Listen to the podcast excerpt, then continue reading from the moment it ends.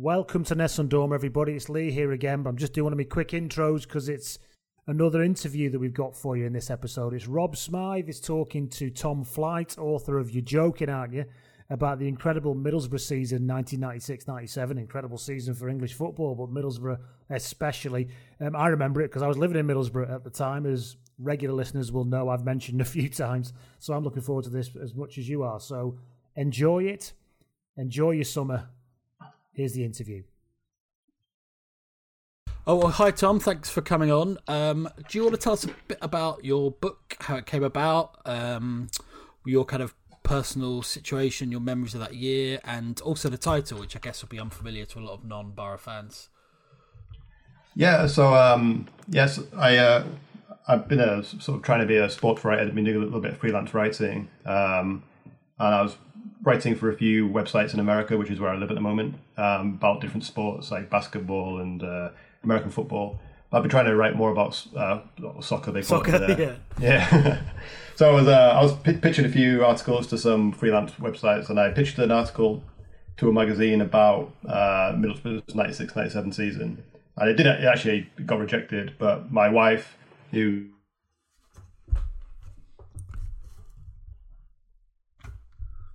he found it interesting, and she said I should probably write a book about it. So I thought, okay, so I sent a pitch off to Pitch Publishing, thinking that you know nothing would come of it, and then they replied saying that they wanted to uh, uh, write uh, publish a book. So uh, that's how it came about. How old would you have I grew up. uh, How- uh, sorry, I was going to say, how old would you have been that season? Um, I was born in '86, so I turned 10 in November of that season. So I was nine years old. So it was kind of the perfect time. Yeah, when you when you know everything was so when like year and '96 had just happened, so it was it was a really exciting time to be a Boro fan. Um, yeah, so seasons as always just kind of like been lodged in my memory.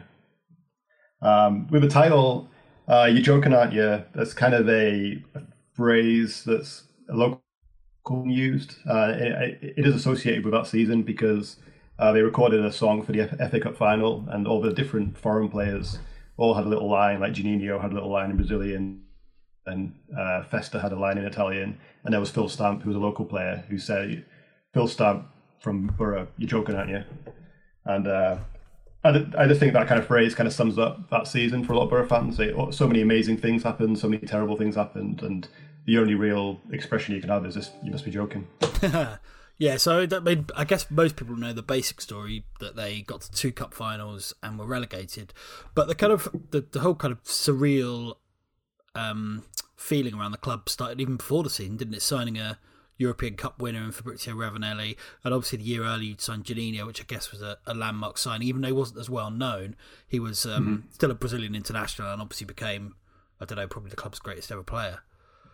Yeah, yeah. I, I think that's what uh, kind of made it. What made uh, it so amazing for, I guess, the whole football league is that in that time, in, during my time in the Premier League, there were a lot of kind of foreign players who were starting to move to the Premier League, but they were usually there was usually a reason why they were going to Premier League rather than another league. Like you know, even people like Cantona, like he was kind of ostracized, and uh, you know, Bergkamp had been kind of a flop in Italy. Uh, he, and players like Gullit was kind of past it. Even Klinsmann at Spurs, he was he was I think he was in his thirties when he signed in '94. Uh, but Middlesbrough were signing players that were uh, you know in their prime or you know players for the future. Like Juninho was 22, so that, that was what kind of made Ravanelli. He just scored in the Champions League final.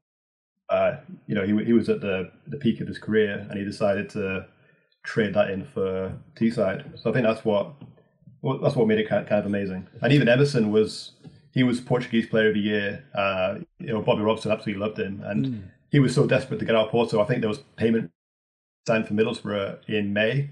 and The season had barely finished, and he'd, he'd already, if Bobby Robson then ended ended up taking a Barcelona job, and if he had if Emerson had stuck around, I think Bobby Robson would have taken him to Barcelona, and that would have been a, a completely different career for him. Yeah, he's an interesting player, and he's slightly forgotten. Maybe, maybe because of what happened subsequently. I don't know. He did, he did do a huge amount, um, kind of compared to the expectation and the amount of talent he had. Yeah, I, I think. Yeah, I mean, I, I, I was watching Emerson. Like he was such a, you know, you'd never seen a player like him in in the Premier League before. That kind of deep lying playmaker kind of role. Uh, I mean, I, he he obviously was a little bit unstable off the pitch, and you know he had personal problems, which left which resulted in him kind of disappearing with his wife during the season. Um, when he when he when he, when you look at interviews now, he kind of has regret about the way he handled things at Middlesbrough. But you, you have to kind of think if he had gone to Barcelona or if he had t- taken a different path, he could have been, you know, one, one of, one of the best players in Europe. Yeah, it's fascinating, isn't it? How many players do just take innocently take one move move as opposed to another, and it just like a massive fork in the road in their careers just sets you on a completely different path. Um, yeah. Juninho, tell us about him because as a neutral, he was the one I guess who charmed everyone. Certainly, I, I, I just fell in love with him that spring of '97. It just felt like he was doing something, either a goal, an assist, or both, something brilliant almost every week. Yeah, well, I think the way his signing came about because uh, he he'd come with Brazil in that in the Umbro Cup in the summer of '95 mm. in England, that kind of Euro '96 kind of uh, pre-tournament thing, uh, and he was almost kind of the, the Brazil were kind of showcasing the kind of future future team after team. and that 94 team was quite kind of old. So mm. in this new team, people like Roberto Carlos and Ronaldo were in that squad, and Juninho was in some ways the kind of the star of it. He was a number 10. I mean, he was taking free Roberto Carlos. He scored. Mm. Um, and I think that, that's what kind of definitely captured Brian Robson's imagination. So when so when Middlesbrough signed him, uh, I think everyone's imagination just kind of got caught because they'd signed this you know Brazilian superstar, but no one had really you know there was no you know YouTube highlights or anything. Uh, so when he came, there was the people at the airport to see him. It was like you know a Pope had visited, and then they all went to they all went to the stadium to see him kick some balls. So he came with such uh, high expectations and because so many um, so many clubs were after him, but he chose Middlesbrough, I think that uh, Middlesbrough fans just kind of took him to heart because he he kind of he chosen Middlesbrough and he seemed uh, determined to make them uh, a you know a force in Europe. It was it was more than just the money with, with Ravanelli and even Emerson to an extent, money that pulled him there. Whereas Juninho was uh, from the start, he kind of took the town to, to heart, and, and that's kind of how he, he why he kept coming back. Like throughout his career, he had two other spells. Mm. Um, but yeah, but as a player, it it did take him a while to kind of um, integrate into Robson's team because in the 95-96 season, Boro started the season brilliantly. Mm. Um, and I think you said you watched a lot of the games back, and Juninho was even better than you thought. Is that is that fair? Yeah, I, I, think I was fully prepared because growing up as a Boro fan, Juninho was kind of like a uh, like an icon, like you know. And so when I went back to watch games, I was fully prepared to kind of have a revisionist and realize that maybe before. But yeah, looking back, he was he was better than I, I can even remember. I mean, he he did the so many great goals that I completely forgotten about. But there was a I think you mentioned it. There was that run of games in March where Boro won four games. He was player of the month. We scored about 16 goals, and every goal he was taking on players, scoring, assisting. It was just, it was, it was pretty amazing. On, on a serious note, were you slightly, um, not scared, but slightly was there a slight trepidation about going back to those videos because it's such a i guess it's such a cherished memory him in particular that you kind of don't want to compromise your childhood by finding out actually wasn't that good yeah, a little bit. Um, I'm trying to think of it. It's not quite the I same. Think... I was going to say it's not quite the same example, but I always remember growing up there was a Jim Leighton save from Alan McInally that stayed in my head as being one of the all-time great saves. And then YouTube appeared, yeah. and and it is a brilliant save, but it's nowhere near as good as it was in my head. No, I know what you mean. Yeah, like when you read about sort of old goals in the World Cup, yeah, I can actually watch them and you realise, yeah, what's the big deal? Yeah, I think I think there was a little bit of that, but I also think and a few fans who have read the book or bought the book have told me that with this season, um, it's almost like a some almost have like a kind of PTA about it. They kind yeah. of don't want to go back and relive it because, uh, and a few a few people have said that they've never really been able to enjoy football the same because this season just got their hopes up so much. But um, they they've never really been able to really enjoy the the times after as much. Uh, and I, I, I kind of see that. That's why I was kind of that's why I wanted to go back because I thought it'd be kind of cathartic to kind of yeah. find out what really happened. And um, yeah, I know what you mean though. Yeah, but I, I, I thought that would happen, but you know, I think he was he, he was yeah better better than I thought he would be, and it's just it's just interesting because the one thing that he kind of didn't possess was he never had the hardest shot. Like mm. his, his, shot power was never the hardest. And I just wonder if cause I look at people that players that are similar to him these days, like Messi and Coutinho were similar, um, similar kind of size. Yeah, they can ping they can ping shots in from thirty yards, no problem. I, I just wonder if you need if there's something they do differently in training where they the shooting power and accuracy of these top players I just wonder if if Juninho was playing today, he would be different. Did he actually try shooting from that distance much? Um, maybe. I mean, yeah. I, I just I do have memories of him kind of taking corners and not being able to clear the first man. yeah. And, yeah, you know, yeah, it's just yeah. That, was the one thing about this game which he lacked, but every, everything else he was he was brilliant. So the the season actually started pretty well, didn't it? Two back to back home games. I think he scored four in both. One at Everton. Mm-hmm. Um, and then there was an abysmal run. Is there any um, any particular reason, given that they've been pretty solid in 95-6 as well and had a good solid first season in the Premier League, is there any reason why things are generated, or, or is it, as is usually the case for these things, kind of a, a series of factors that come together? Yeah, I think the um, basically the defense was awful, and I think um, that was kind of covered up in the early games. It, and the first game of the season against uh, Liverpool, Ravanelli scored. And that was such a euphoric day mm. that people weren't really paying attention to the like absolutely abysmal defending yeah. did. And then Coventry 4 0. And I was looking back at a match report, um, and they were saying that Boro's attacking was world class, but they were describing the defence as Sunday League. I think Coventry had like three or four chances where they should have scored. Yeah. And I think um, that just started to it, it kind of correct. We had a great start, and the players were loving it. Um, but then there was a game away at Southampton where we got absolutely hammered four 0 uh, Le Tissier scored straight from a corner, and then he scored another one. And I think that was just psychologically, I think that just kind of damaged the club. We lost we lost three 0 away at no, we lost three 0 at home to Spurs, and then we lost two 0 to Arsenal just before Wenger arrived, and both just, just comical defensive errors. Mm. Um, and I think like Ravanelli and Emerson were so kind of jubilant at the start, and then I think it kind of hit home to them that they were playing at seriously lower level than they were used to. Mm. Um, and I think that, that affected their performance. And then the injuries started coming. We, we did have an absolutely unbelievable run of bad luck with injuries. Um, and they piled up. And then in, by November, Emerson had packed up and left with his wife, so he went missing for a month. Yeah, so it, it was mainly the defence was the uh, problem. Robson just he never really looked at the defence. Who would have been uh, who would, who would have been the biggest loss among the longer term injuries? Uh, definitely uh, Nigel Pearson. Even though he, he did have a pretty poor start to the season, he um, had a really bad neck injury in October. Um, and I think when he he he was out for four months, and I think just just having him present, just losing his presence was a big factor. Mm. As, as him as a captain was uh, was pretty bad. To the players I talked to, they, they said they they noticed like his loss when he wasn't in the dressing room it was noticeable. And when he came back in, uh, we signed Festa um, in January, and then we finally partnered him with Pearson, and Pearson had a brilliant end to the season. Um, so he, so he, he still had it. His his body was falling apart, but he was still a top defender. Mm. Uh, yeah, that kind of player is so important, aren't they? Um, yeah.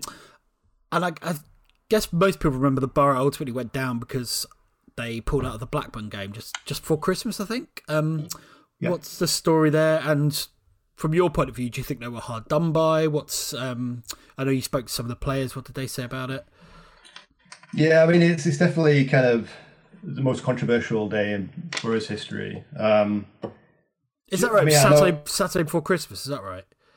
It was. Yeah, it was. Yeah, it was December twenty first that they. Uh, it was a Friday that they called the game off. Yeah. Um, and I think the, the Wednesday or the the match before was against Liverpool at Anfield, and we got absolutely destroyed five one. Uh, four goals. I think we were four 0 down at half time.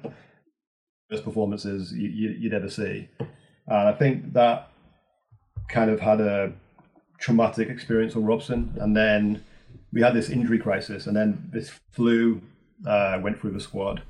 Um, so there's nine or ten players out with flu, um, and I think and I think the fit the wasn't sure if you know you know it's a bit like with this COVID thing. They, they said we've got so many players today, but by tomorrow we might have even more people out. Yeah.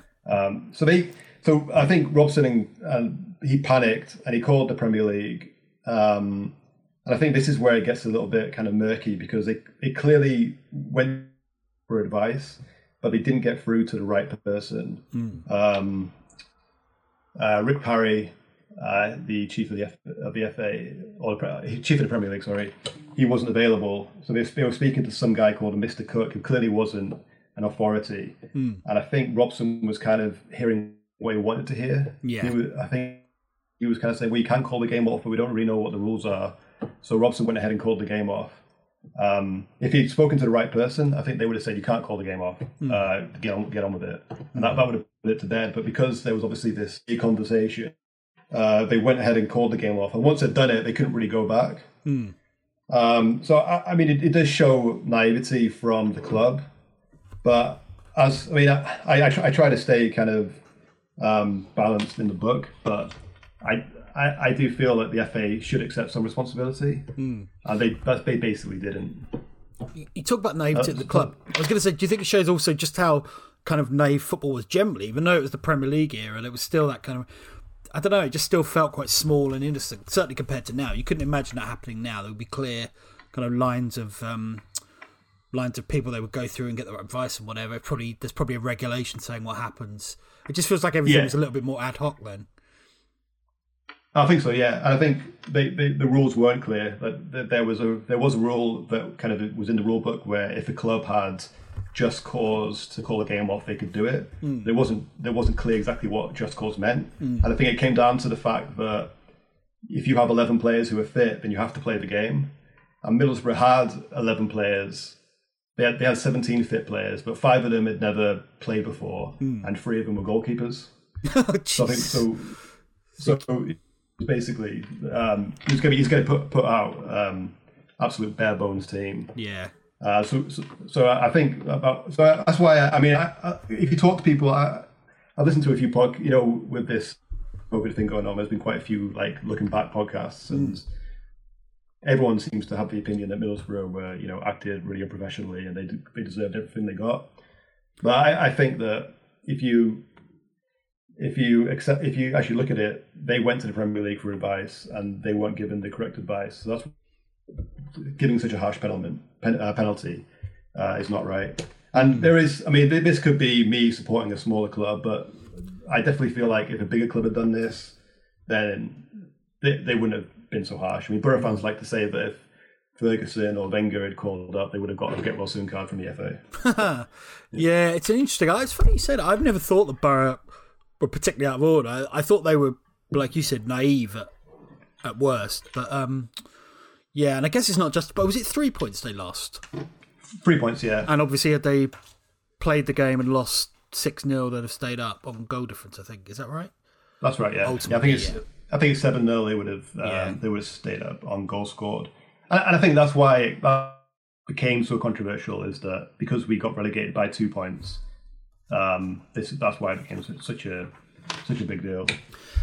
Um, the League Cup run, the first of the two finals, is interesting actually. I, I, I remembered that obviously the Leicester final and that they beat Stockport in the semis, and I'd completely forgotten that they beat both Newcastle and Liverpool, uh, who were both title challengers on the way. Um, and what's interesting about that, particularly the Newcastle game, is that that came when the league form was all over the show. Um, so those two must have been two pretty special occasions, I guess. Yeah, uh, yeah, we beat Newcastle in the last sixteen, and we beat Liverpool in the quarterfinals. Um, uh, on both games, when we played Newcastle, they were top of the league. They just, I think it was just they just beaten United five 0 and uh, and then Liverpool were top in the when we played them in the quarterfinal. And of course, they beat yeah. 5 1 a month earlier. Or, Yeah, that's right. Yeah, um, and uh, why it's so interesting um, because that Newcastle game we were in the league without a win, and that Newcastle game came in the middle of it.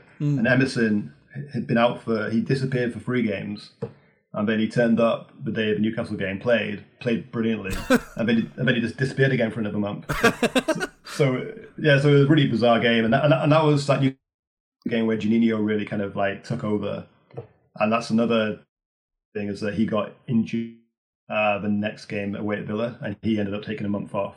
But he, he had he had an absolutely amazing performance against uh, Newcastle uh, when we went three one. And it's, it's probably worth stressing that in those days, pretty much every team, with maybe one or two exceptions, put out the strongest 11, didn't they, in the uh, League Cup? So it's not like you beat Newcastle reserves or anything. No, yeah, no, I think uh, Shearer was playing. Um, yeah, I think they had a full strength team. I think Asprilla was playing as well. Uh, Liverpool, yeah, Fowler, McManaman, they, they were all playing. And I, I, that's the other amazing thing looking back.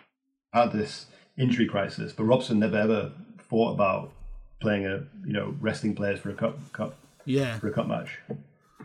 Um, when we when we played Hereford in the in the third in the second, um, we, we won seven 0 Ravanelli scored four. Emerson scored. Juninho played. yeah, it was amazing. yeah, diff- different times. Um, and then the final. Um, you were obviously how many minutes were you away from winning it at the first game?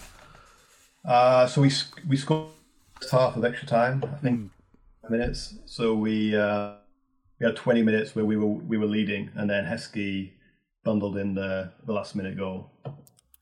And I think I think yeah. you said that kind of window between Ravanelli and Heskey is that your favourite memory of the season?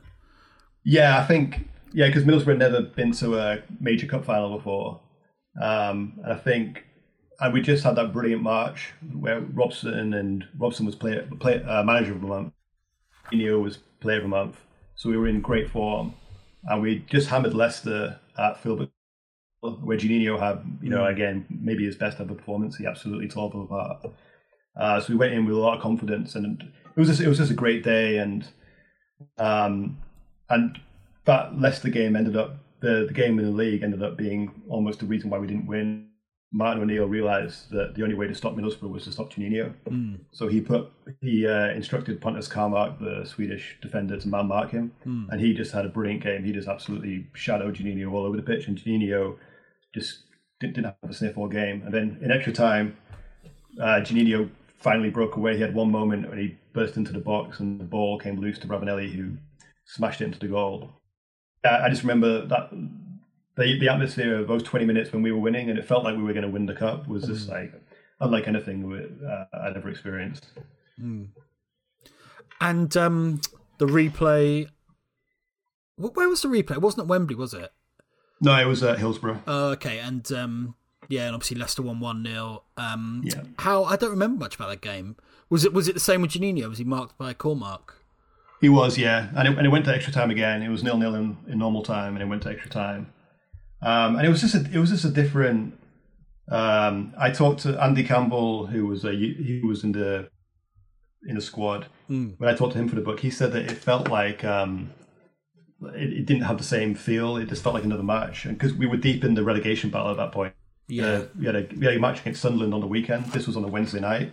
Yes, and whereas Leicester, you know, their season was over. Basically, they they were they were get, they were going to stay up. They were way mm. off the relegation zone, so this was their last game the weekend before we had they played Arsenal in the league and they rested like eight players, mm. whereas we had an FA Cup semi final against Chesterfield. Oh yeah, of course.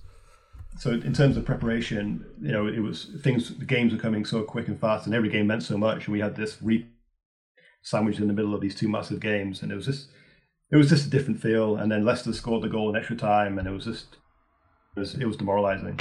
Mm. Um, actually he'd signed up to come speak at my school, and it hmm. was he must have. I I talked, and he said um, he must have signed up for it a few months earlier because it ended up being the day after that final. Yeah. I remember, I can remember him just looking so depressed. Oh, like a bunch of, bunch of school kids were asking questions, and he was just like, "Just had the worst defeat of his career."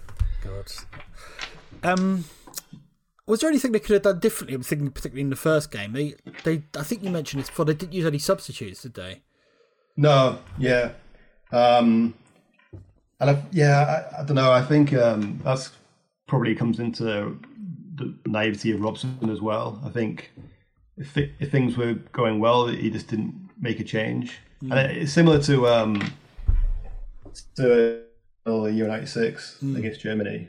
Where is that right? They Yeah, that's right. They, they made they made subs in the quarters against Spain, but not against Germany, which has always fascinated me. As far as I'm aware, no one's ever asked Venables, but I, I, I don't know. I wonder if Robson picked something up. From, I don't know, picked something up Yeah. unconsciously from that.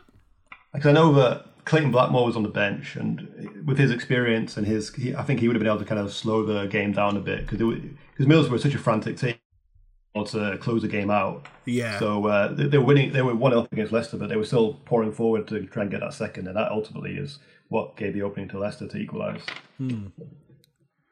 Um, and the FA Cup run, I guess uh, we'll talk about Chesterfield, which everyone remembers. What would be the other highlights of that run to the final?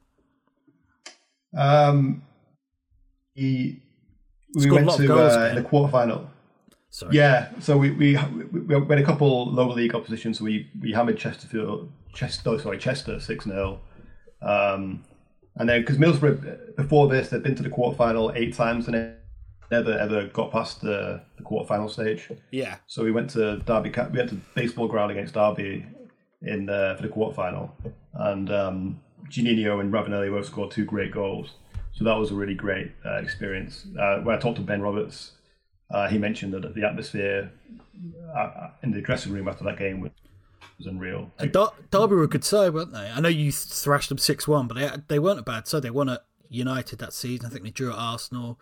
That's some really good players. Yeah, yeah, they could. Yeah, and Jim Smith. Hmm.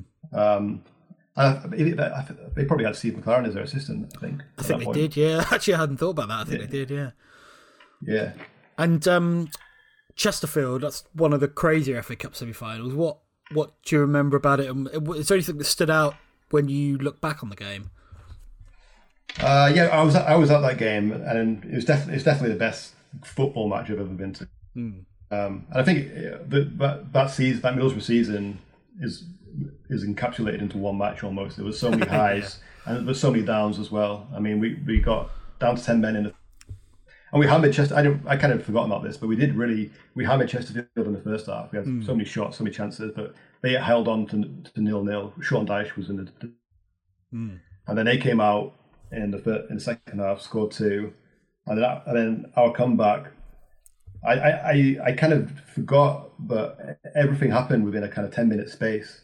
Uh, Chesterfield took two goals, and then almost within ten minutes we were we were level again, and it, it was it was a real end to end game. Um, it was it was it was just a crazy game. Yeah, it was. And I, and I guess with those kind of games, often you find this, this, the replay is a comfortable win for the superior team, which is which is what happens. Yeah. I know, I know that was at Hillsborough again, so that was after that we lost. So that, that, that was a really good game. Did Emerson Um, score a really good goal in that game? Yeah, so we went 3 0. He scored like a 20 yard kind of volley Yeah. uh, to kind of close the game out. So that, that was, I, I can remember that being a real feel good, feel good night. You could almost um, you could almost tell the story of the season in three. It's it's really interesting. They had three really high profile three all draws: Liverpool on the opening day, Chesterfield, and then away to Man United, who are about to become champions. Right at the kind of business end in the relegation battle, and and actually Boro were three one up at half time, weren't they? And I, the reason I remember that is that um, earlier this year when City, Man City, were three 0 up at United in the League Cup at half time. It was the first time any side had scored three at Old Trafford since '97, and immediately Oh, yeah. I remembered it was Boro who'd done that. So that was yet another crazy game. Yeah, well, actually, we were we were 3 2 up at half time. Oh, of course, Gary Neville scored, didn't he? Yes, yes. Yeah, Yeah, yeah, yeah. Uh, yeah, I think I think that's the that's when it kind of momentum shifted. I think if we'd stayed on, I think it was Gary Neville's first goal of his Yeah, uh, career as well. So it's just like that's just like typical of Middlesbrough. That yeah. But that, yeah, it was a crazy game because because we started brilliant. Juninho scored probably my favourite ever Middlesbrough goal, a really good team goal. And then Ravanelli went off.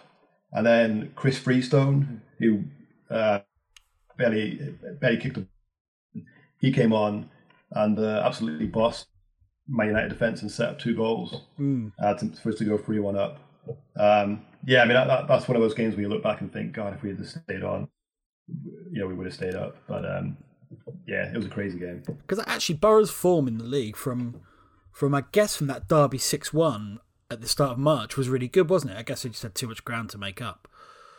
Yeah, uh, so we had, and the, the other problem was that uh, we had that great run in in March, and then we finished off okay. But in the middle of that, we played West Ham, Forest, and Sunderland, who were all kind of our rivals in relegation. Yeah, and we uh, we with them and then lost to Sunderland. And if, if we'd won just one of them, which we should have won at least one of them, um, it would have been different. What happened? But, what happened with the Sunderland game? Because that looks like the one that really was costly. Was was that a hangover from the League Cup defeat a few days earlier? Because Sunderland, yeah. were Sunderland weren't a great side, but they obviously got relegated as well. Yeah, it was. That was that was absolutely a miserable game, and Juninho was injured. Well, he wasn't injured. I think he was. He basically just kind of ran out of steam, so he he didn't start the game. He came on um, in the second half. Um, and it was just one of those games where Beck hit the post and we just it just, it just didn't seem right from the start. Chris Waddle had just signed for Sunderland and Boro fans were winding him up and he was kind of winding them up and it had a really had a really like kind of nasty atmosphere to the whole game. Mm. And then basically yeah they, they got the goal from the corner. Um, we were so bad at defending corners all season and and that's what did us in. And it came down to the last day of the season, Leeds away. And I think is it right to say that if you won, you would definitely stay up, and if you drew, you pretty much couldn't, or was it dependent on other results as well? Uh, we needed Sunderland to lose, which ah, okay. did. Which they did. Yeah, they, lo- they lost to Wimbledon.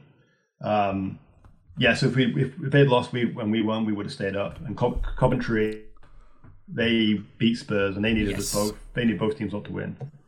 Um, yeah, and, and that was that was torturous because George Graham was Leeds manager, and that that that was uh, that Leeds side was almost like a parody of a George Graham. yeah, I mean it, it, was it was just this awful. I think I think they had nine nil nil draws. Do you know? I, re- I remember one of those Blackburn at home. I think it was around April, and it was a Monday night, and it was just the most appalling game. Yeah. It was honestly, I I think it might be the worst football game I've ever seen. So yeah, I know exactly what you mean.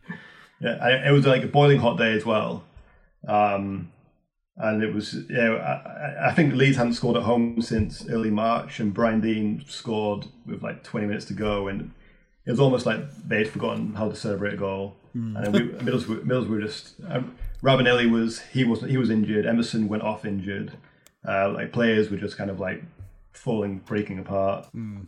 Um, Juninho scored towards the end, and he had a great chance. He he scored to make it 1 1 with 10 minutes to go, and then Leeds kicked off, and he immediately got the ball back, uh, sprinted forward. He fed it through to Mikkel Beck, um, and Chris Freestone was free on the scene, and he would have put him through on goal, but Beck didn't see him and ended up losing the ball.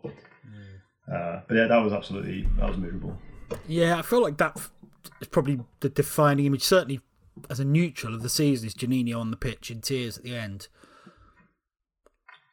because he because he, he, I guess he, would always kind of been honest because I think yeah. Mario Zagallo, the Brazil manager, he said that he's not going to pick anyone who wasn't playing in a top.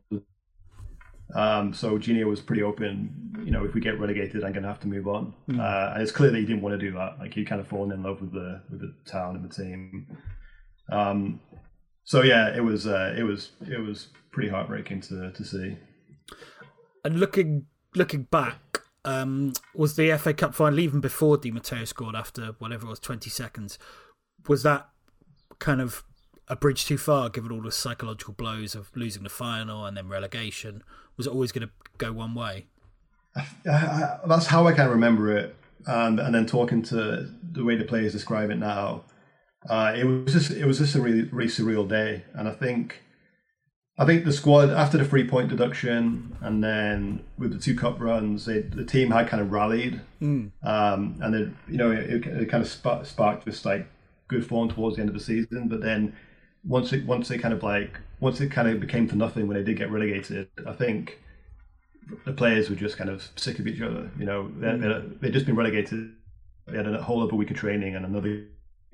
And Ravanelli and Neil Cox, it like had that bust up before yeah. the game uh, and I think, uh, yeah, I, I look, looking back, I think the players were just yeah, it was just one game too many, and it was after you had that terrible start. You know, you, you know, you never know. Like maybe if we hadn't conceded in the first minute, it might have been different. But after that, after Di Matteo scored, it was it was almost over. Mm.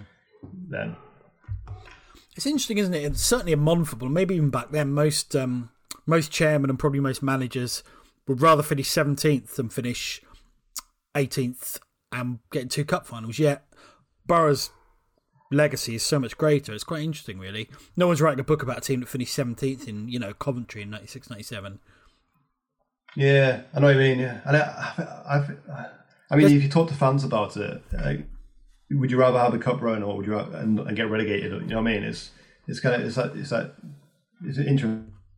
I, I think as a fan, it's, I think it's really sad the way that we don't really care about cup competitions anymore. Yeah, me too. It's it's really I don't know how you change it, but um, but yeah, I agree. But there is glory in it. I know, obviously, it ended pretty miserably, and but you. Th- football supporting in particular is about experience, isn't it? You think about all the the rich experiences a Boro fan had that season, good and bad. They're probably unmatched. Yeah. I mean, how how would it compare from your point of view to um, say to 2003 4 when you won the League Cup and 2005 6 when you had those two astonishing comebacks in Europe? I think, yeah, I, mean, I think that's why it's um, interesting because I was talking to Rob Nichols of the Fly Me to the Moon, mm. he, he, the fanzine for Middlesbrough, and he was kind of saying that after this season, because there, there, was so much hope and optimism going into it, and that, and although all that was just like dashed in such a devastating way, he, he kind of didn't trust himself to really enjoy the highs of those years. Yeah. So um, so in, in a way, this season, it, winning that cup was great, and it was the first trophy that we ever won, and that European Cup run was obviously was crazy. But in a way, this 96 season, 96, 97 season has left a more kind of indelible uh, because of the because of the journey. Mm. And that's kind of what I was trying to trying to write. I was trying to kind of write a tribute to the to the journey of it all. Um, and you know, just to you know, even make some naivety. I think it, it period where the club can be kind of proud of what they what they did. Hmm. Yeah, absolutely. I think I think any casual football fan will remember that Boro team. Um, mm-hmm. And you're right. Just looking, even just look at the board details of the season. There are so many dramatic games and ups and downs and um, crazy things like the Blackburn thing, and obviously Ravanelli and Emerson walking out when they did. Um, yeah. yeah, it's a hell of a story. Um, yeah. What's your kind of um, how do you feel about it now? You you said that you felt almost like a lot of people felt they couldn't touch those memories. Did, did you feel happy about doing the book? Do you feel like it's I don't know um, you're able to enjoy the experience of it more again now, or is it still quite painful to think about how the season ended? Uh, there there is still like pangs of disappointment uh, when I when I think about certain moments. But as a whole, you know, with kind of 25 years to, to look back, I, I do I do I do enjoy looking back at the season. Mm. Um, and, I, and like I say, in terms of moments, there were so many great moments and. And there's just so many goals. I mean, we scored 94 times that season. That's a hell of a lot uh, like, for a relegated team. I know it's in all competitions, yeah, but that's a heck yeah. of a lot. And, uh, uh, you know, I think there were nine times we scored at three, three or more in the league and you know we, we just don't really get that anymore. Um, so I think that, that and f- talking to the people who read the book, I think that most people seem to they they time because it was such a, an extraordinary time, and it's just it's just hard to kind of like describe what it was like to be to be uh, to be a Middlesbrough fan and go the kind of like the headline headlines. Middlesbrough were used to kind of being the team that no one really kind of the team that kind of people kind of forget about. Yeah. Uh, but we were, we were really at the forefront of the of the league for a for a year there, and it was uh, that's why it was such a memorable time. Mm. Yeah, well, it's a cracking book. I enjoyed it massively. Um, thanks very much for coming on. Yeah, thank you.